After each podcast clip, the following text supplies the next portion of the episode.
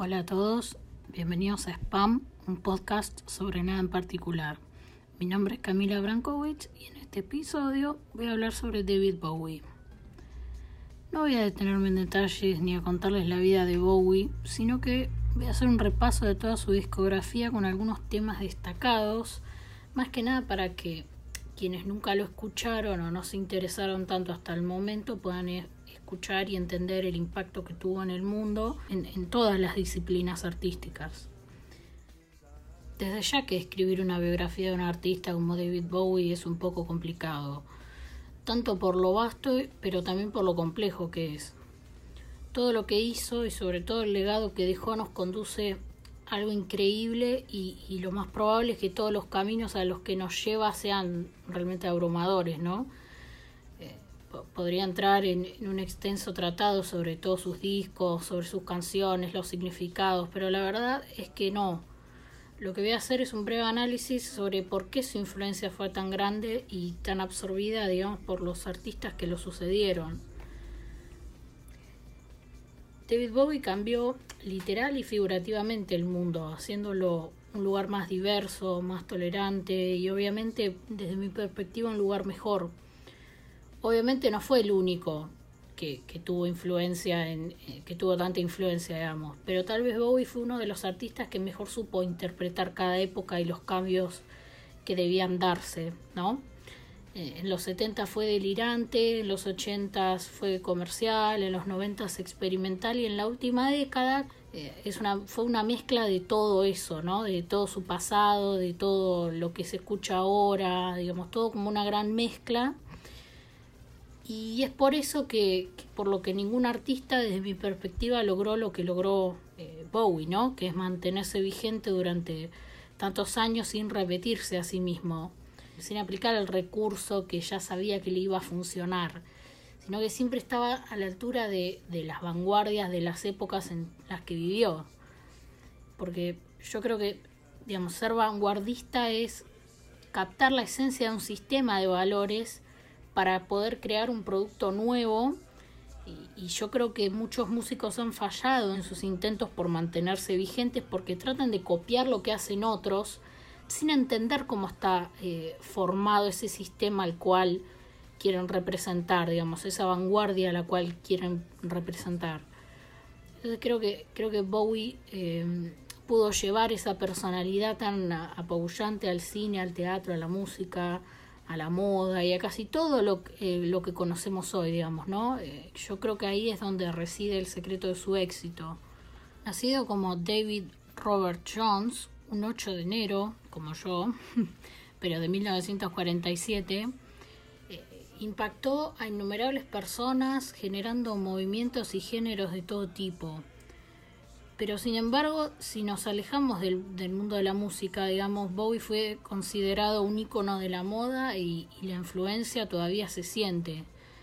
Eh, me centro en la moda porque, eh, digamos, él tenía una, visión, digamos, y, se presentaba de una manera muy superficial, muy eh, visual.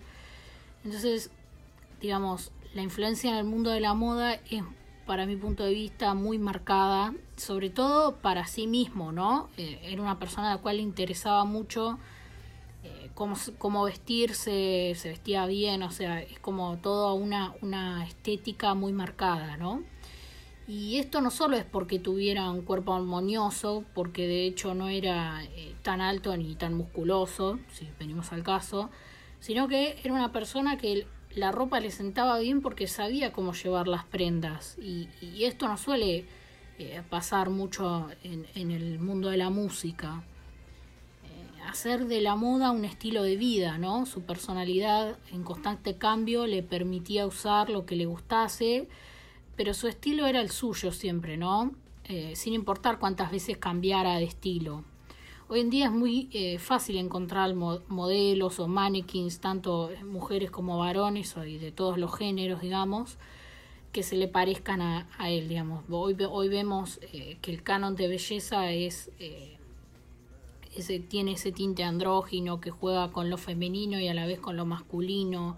Y eso también es marcar un camino, ¿no? Es como, como hoy se ve muy marcado eso.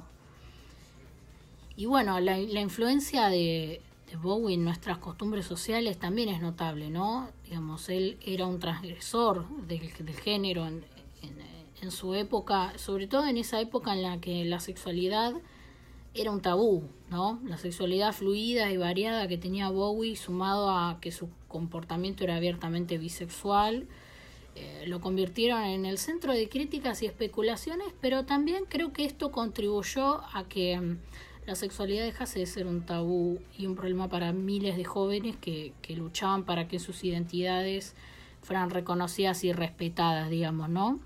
Esos jóvenes lo miraban como un faro de esperanza y de cambio, ¿no? Y, y Bowie los hizo sentir parte de un todo.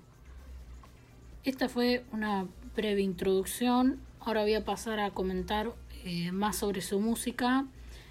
Eh, escucho a, Bowie desde que tengo 14 años y honestamente nunca escuché sus trabajos en orden, como suele sucedernos con un artista que nos gusta mucho. Me, me, centré más en los temas o en los discos que me llamaron más la atención desde un principio, dejando de lado algunas joyas que he descubierto años más tarde. Eh, por eso es que ahora voy a comentar en orden cronológico eh, cada uno de, sus discos y a, darles como algunos temas que son los más destacados o por lo menos los que a mí más me gustan. Eh, voy a empezar por el primer disco llamado David Bowie, que salió en 1969. Es un disco centrado en el folk inglés, en el que un Bowie de 20 años, que tiene un aire a los Kings, canta Em, canciones muy, muy, muy típicas del folk. No diría que es un disco malo, pero es extraño si lo comparamos con todo lo que vino después, ¿no? Eh, hay una canción sobre aborto forzado como medio de control de la población, ¿no? Tal vez ese fue el primer acercamiento de Bowie con las posteriores personalidades, digamos, que vendrían. Eh, pero bueno, de, de, este disco el tema que más me gusta es Sell Me a Coat,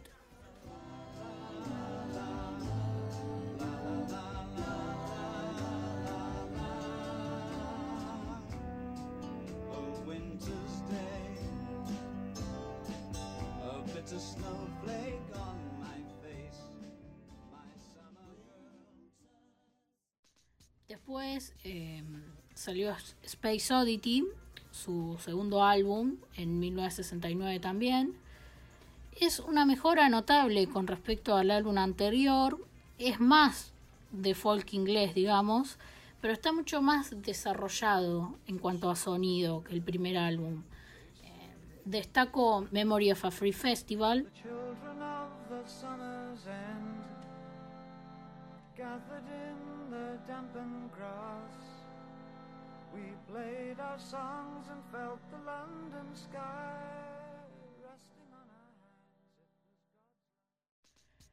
Después ya en 1970 llega The Man Who Sold the World y acá es cuando Bowie empieza a descubrir el rock and roll, digamos, ¿no? Eh, tiene algunas reminiscencias de T-Rex entre otros artistas por en algunos momentos, en algunas canciones, pero para mi perspectiva, la canción que le da el título al álbum es, es una de mis favoritas y, digamos, tal, tal vez eh, una de las más populares, pero logró mayor popularidad cuando Nirvana lo hizo cover en su Unplugged de fines de 1993.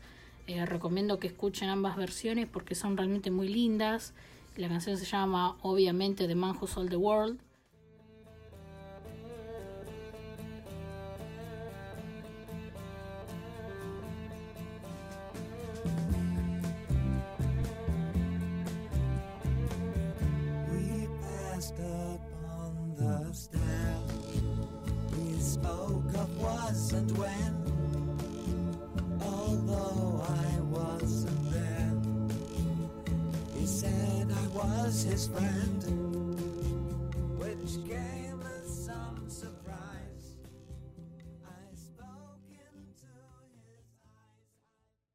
Siguiente álbum, Hunky Dory, en 1971, creo que es el primer gran álbum de, Bowie. A pesar de que no es de los que más me gustan, eh, Hunky Dory realmente eh, suena como un álbum de cantautor acústico, ¿no? Que en última instancia Bowie lo es porque algo que es muy rescatable y de hecho creo que, que es lo que lo hace único es que su registro vocal es tan versátil y sensual, o sea, su voz es tan sensual que le permite cantar tanto piezas acústicas y melódicas como de repente cantar un rock and roll hasta quebrarse la voz.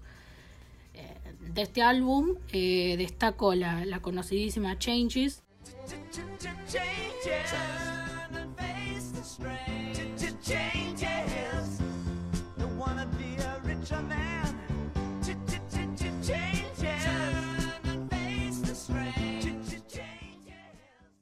y Life on Mars.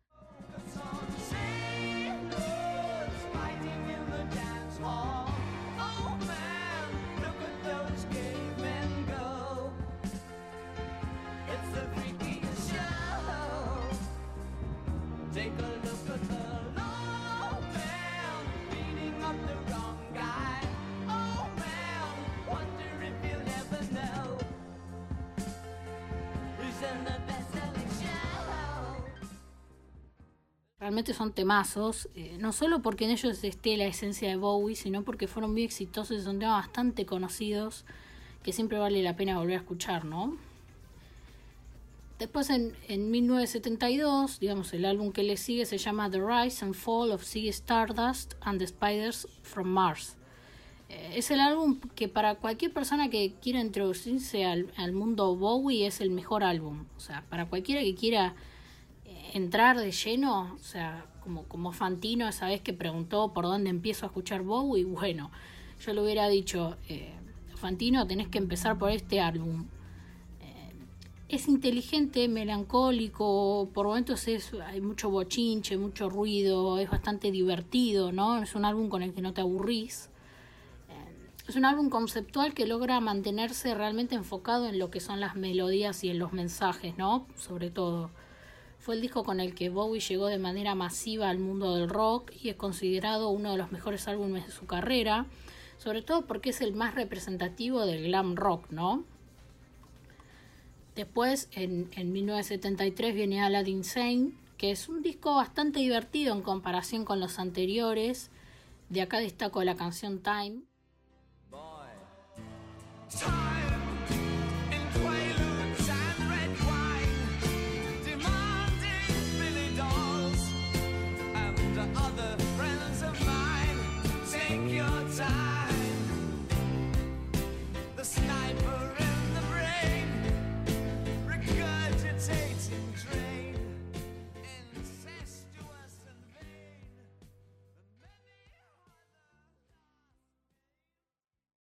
Perspectiva es una de las mejores de Bowie, una de las que más me gusta, va. Y, este es un álbum glamoroso, excéntrico y bien representativo de lo que es Bowie, ¿no? Al igual que el anterior. Es todo lo que a la gente le encanta de Bowie, ¿no? Como es la era esta de. la era glamorosa, la era del, glam rock tan representativa de él. Eh, y la tapa del disco eh, es muy icónica, fue hecha por Brian Duffy, un, un fotógrafo y productor de cine inglés, que básicamente centró toda su influencia en la fotografía de moda y retratos en los años 60 y 70. Y si bien el, álbum no fue muy bien recibido en su momento, eh, no se puede ignorar que la foto de, Bowie con el rayo color azul y rojo pintado en el ojo derecho eh, se volvió un auténtico referente de la cultura pop y sobre todo de Bowie como producto y marca, ¿no? Después en, 1973 eh, viene Pin-Ups, que es un disco de versiones de otras canciones, ¿no? Es, un, es extraño que un artista del éxito que tenía Bowie en ese momento haga un álbum de versiones en una racha tan, una racha creativa, digamos, tan alta, ¿no? Eh, no puedo decir si fue por, por, pereza o porque simplemente quería reversionar canciones que le gustaban. En mi a, a ver, mi opinión es que es uno de los peores álbumes, pero es una cuestión de gustos. Después, em, en 1974 sale Diamond Dogs, que este fue el último disco de la época glam de Bowie. Suena mejor, más perfeccionado, es como si, como si estuviera tomando carrera, preparándose como para lo que, lo que iba a venir. Eh, por supuesto, de este álbum se destacan Sweet Thing y Rebel Rebel.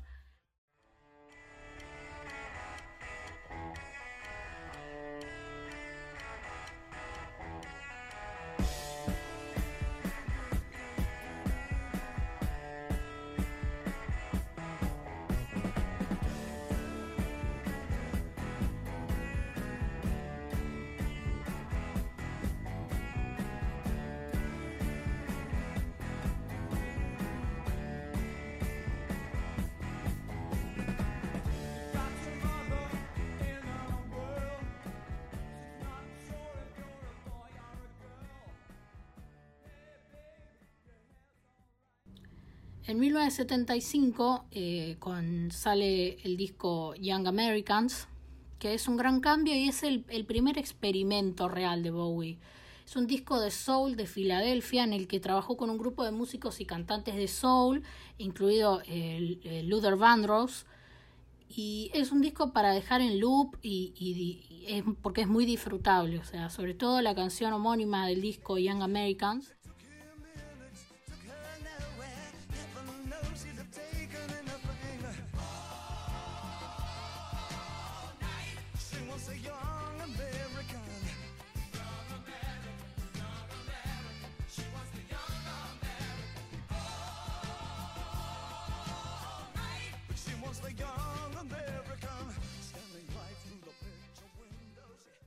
le dan ganas de levantarse y cantar con el coro que se, que se escucha de fondo, ¿no?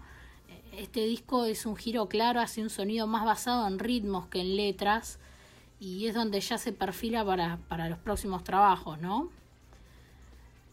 En 1976 sale Station to Station. Es el primer paso real hacia los ritmos y sintetizadores electrónicos, ¿no? Es, es un es un álbum bueno, de transición, donde cambia de personalidad y pasa a ser The Think White Duke, eh, que es un personaje claramente con rasgos europeos, ¿no? Si uno ve cómo se viste y los ritmos que canta.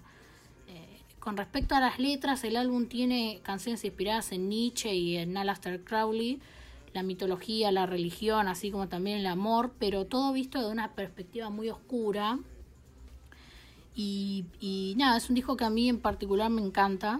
Eh, de acá destaco Stay.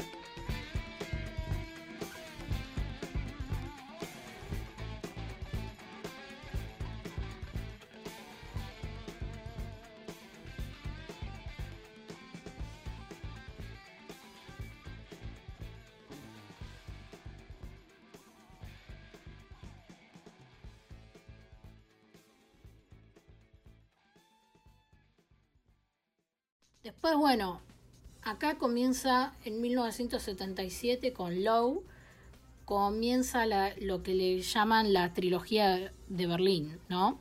Grabado luego de la mudanza de Bowie a Berlín Oeste, en Alemania, después de un periodo muy fulero de Bowie en el que se volvió muy adicto a las drogas anduvo medio inestable personalmente, con Low logró eh, digamos, contar con la primera de las tres colaboraciones con el, con el músico Brian Eno y con Tony Visconti, el productor.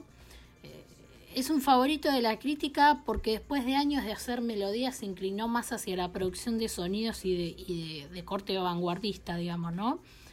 Y, y, eso fue todo un alejamiento del cantante folclórico inglés de sus comienzos y nada, marcó un antes y un después. Eh, de ese, de ese disco mi favorita es A New Career in a New Town, ¿no? Bien, bien representativa de lo, de lo que le estaba pasando a él en su vida.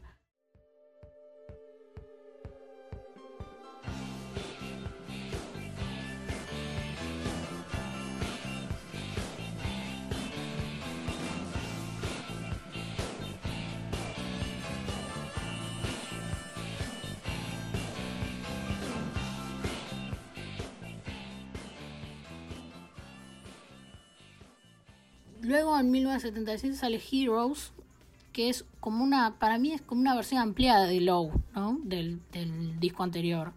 Pero posiblemente creo que es la mejor, es como una, es como una versión mejorada, como una remasterización. Eh, la primera mitad son canciones medio convencionales, no vemos mucha trascendencia en, los temas, pero la otra mitad del disco son eh, canciones instrumentales de corte ambiental, digamos, ¿no? Como esta, esta este tipo de música que te genera como una especie de ambiente. Y también posiblemente tenga la mejor canción de Bowie, que para mí es Heroes, en la cual Bowie deja cuerpo y alma en esa interpretación, ¿no? Y, realmente lo hace notar en, en, el tema. Es muy emocionante porque este tema mezcla una letra compleja y emotiva con una épica de sonido que te pone la piel de gallina realmente.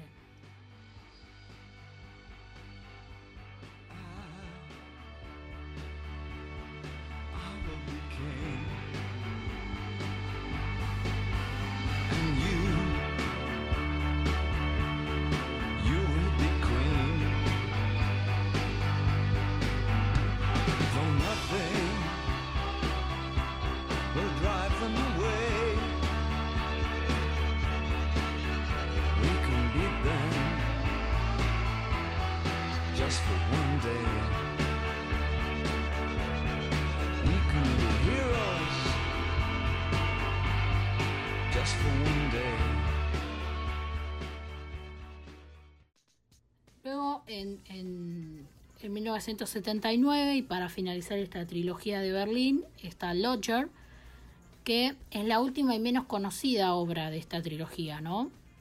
Honestamente no es un disco que me guste mucho.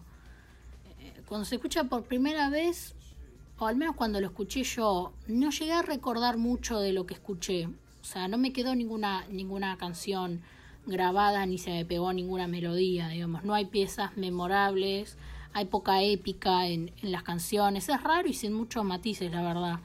Eh, pero lo que sí me gusta mucho de Lodger es el, la tapa del disco, es muy linda, a mí, me gusta mucho. Eh, vale la pena que la googleen y la busquen porque está muy buena. Después en, en 1980 eh, sale Scary Monsters and Super Creeps. acá empieza el Bowie más comercial de los 80 tal vez, ¿no? Es el álbum perfecto para cerrar la brecha de, Berlín con el pop, ¿no? Esta trilogía de Berlín con el pop en los, años 80. Eh, pues esta, la, la, época pop de Bowie es para mí es una de las de mis favoritas y fue, creo que considero que fue una injusta, una de las injustamente criticadas, digamos, ¿no? Pero, pero es una de las que vale la pena escuchar. Luego en 1983 sale Let's Dance. Eh, me alegra que la reputación de este álbum se haya restaurado en los últimos años, porque es muy divertido y canchero. Eh, digamos, es, un álbum tonto, digamos, ¿no? No tiene mucha. Eh, no tiene mucha profundidad. Pero digamos. es a propósito, ¿no? Esto que, que se dan todas esas cosas juntas, ¿no? Es un álbum divertido sin letras demasiado profundas, pero bien representativo de lo que es el pop, ¿no? Y, el, pop rockero, ¿no? Es la antítesis de Low, ¿no? del comienzo de la trilogía de Berlín, pero sigue siendo eh, muy divertido y sobre todo muy bailable, ¿no? Eh, de acá me gustan todas las canciones, pero destaco cinco, que son Let's Dance.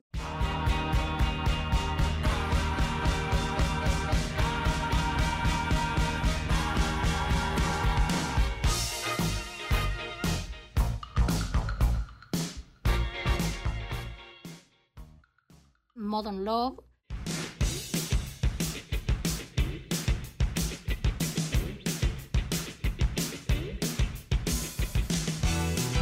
know when to go out, I know when to stay in, get things done. China Girl.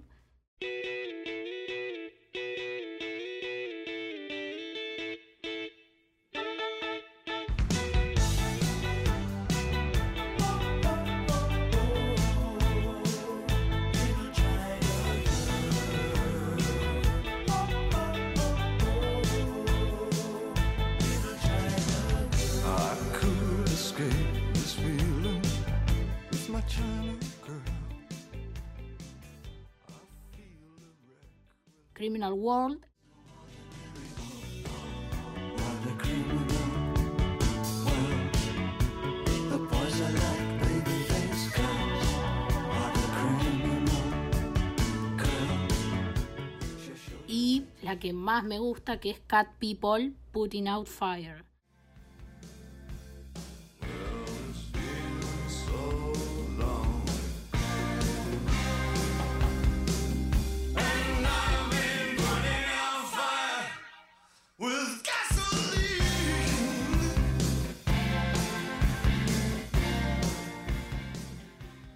El álbum que, le siguió a este, de 1984, que se llama Tonight, a mí es uno de mis favoritos. Yo lo tengo en vinilo, eh, me encanta, no me canso de escucharlo. Aunque para la crítica fue uno de los peores, ¿no? Digamos, los fans, los fans más acérrimos, ¿no? Los que son más fans del estilo, de la esencia de Bowie, tienden a criticarlo. Pero bueno, no importa, yo lo defiendo a muerte. De este, este, este disco cuenta con una colaboración con Tina Turner en, el, la canción Tonight, homónima del disco. Y destaco algunas canciones como Loving the Alien, Blue Jean y la versión de God Only Knows, que es para mí me parece muy linda.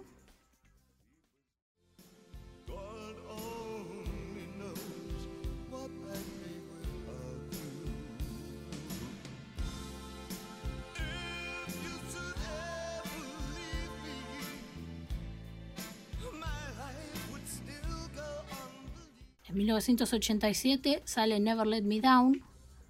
Tal vez no es lo más representativo de Bowie, ¿no? Pero mm, para 1987 ese tipo de música era lo que se escuchaba. Y yo creo que está muy, está, está muy bien. Tal vez no es lo que se esperaba de Bowie, obviamente, pero, pero me gusta mucho. De acá destaco eh, Beat of Your Drum. The seasons may change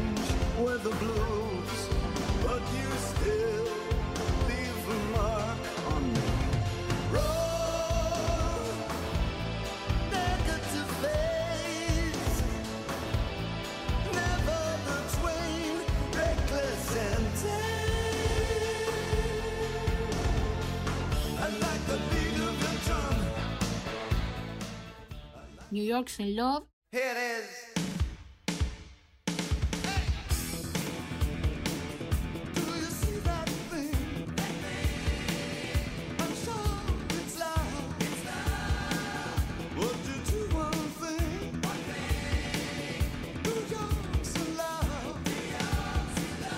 y 87 and Cry, que son mis temas favoritos.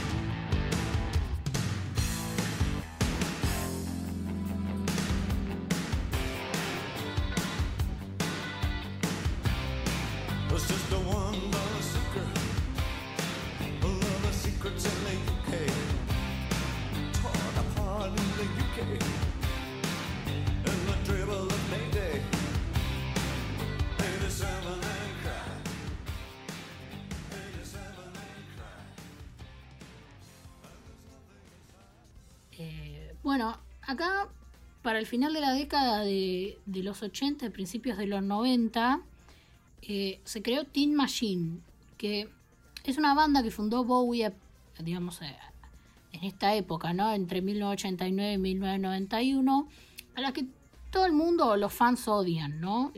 como, como, como que no es muy representativa de, de Bowie, sobre todo por el sonido, ¿no? Eh, a mí me parece bastante fascinante esa época, sobre todo porque él estaba muy buen mozo y lucía una barba que le sentaba bastante bien. Pero hay que escuchar el disco homónimo de la banda, eh, llamado Team Machine. Sobre todo porque hay una canción que es muy. Eh, que es una de las que más me gustan, que se llama Heaven's in Here.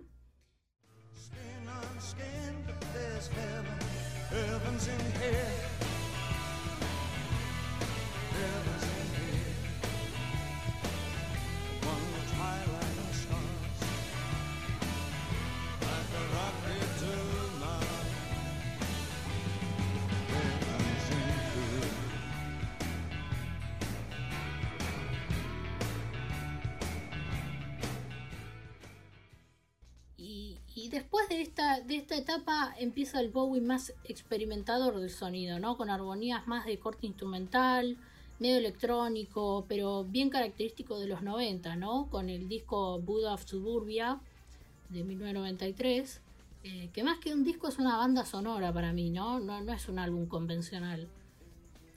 A ver, es ampliamente aceptado como terrible para mí, pero me pareció interesante no es genial, pero es mejor de lo esperado, ¿no? Es como que uno lo escucha y, yo la verdad que la primera vez que lo escuché No lo había escuchado, hace, hace poco lo, lo, escuché completo, digamos. Y la verdad es que me resultó mejor de lo esperado. O sea, me, resultó injustamente criticado. Y de este disco destaco Strangers When We Met, que es un temazo, a mí me encanta.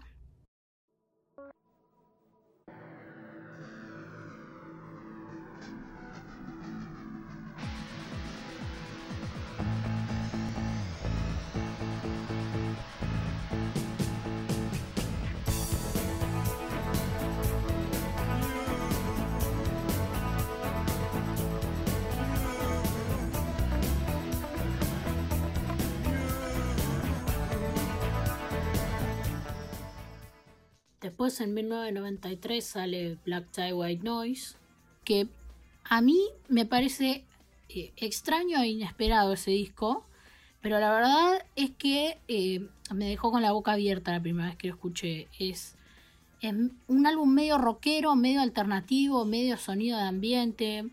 Eh, la canción más representativa del disco es Jump They Say,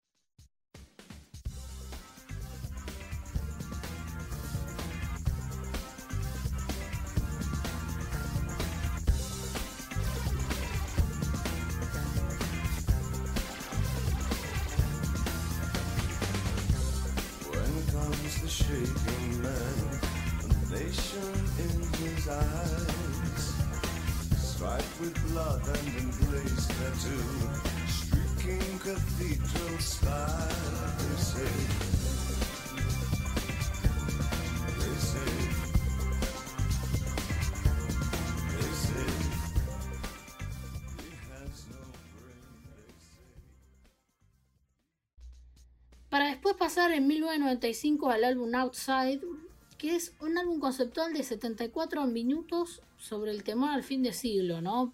Em, este podría haber sido un muy buen álbum de 35 minutos, pero bueno, no lo es. Es uno de los discos que menos me gustan de Bowie, sobre todo por la extensión eh, innecesaria, ¿no? Que me parece que hay mucho tiempo desperdiciado. Después en, 1997 eh, llega Earthling, que es un álbum de electrónica, ¿no? Eh, soy una persona a la que le gusta este álbum, la única persona quizás. Eh, con, el tema I Am Afraid of Americans, realmente se destaca como, como, la mejor canción desde 1983 desde mi perspectiva porque mezcla la electrónica con el rock alternativo, el grunge, y vaya a saber si no es un género nuevo en sí mismo, ¿no? Just pretend.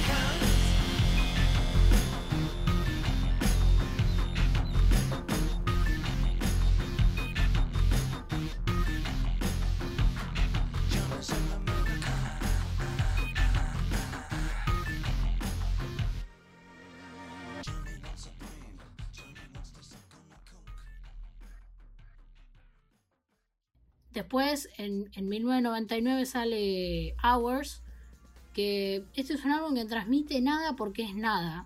O sea, ni siquiera entiendo bien el propósito por el cual se produjo.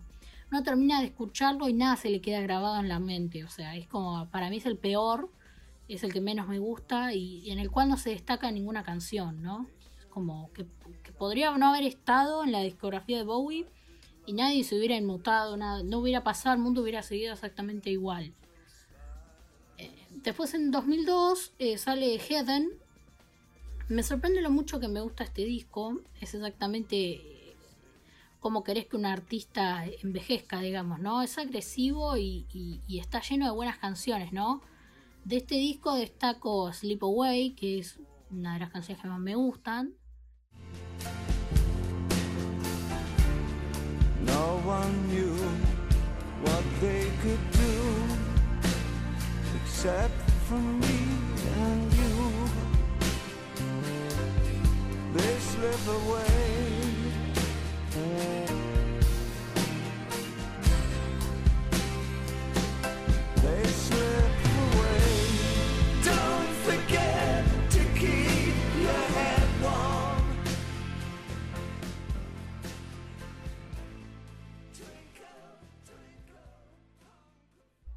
Ya en 2003 sale el álbum Reality, similar a Heaven, pero no tan oscuro, o sea, no, tan dark. Eh, La última, la última canción, Bring Me the Disco King, es su punto culmine. eh, Porque a Bowie le encantaba hacer versiones de canciones, pero rara vez le funcionaba, ¿no? Y bueno, acá, acá en este disco funciona bastante bien. Y bueno, acá estamos llegando ya al principio del fin, ¿no? Con The Next Day en 2013. Después de casi 10 años de, estar en silencio, Bowie eh, vuelve con su mejor álbum en 30 años. Eh, sí, probablemente mejor que Heaven, o sea, se, las arregla para sentirse muy moderno y enérgico. Mientras se trata de un anciano que evalúa la vejez, ¿no? O sea, las letras tienen mucho que ver con esto, con el paso del tiempo, ¿no? Es un disco que combina buenas y profundas letras con canciones bien compuestas, ¿no? Mezcla de lo alternativo con lo clásico.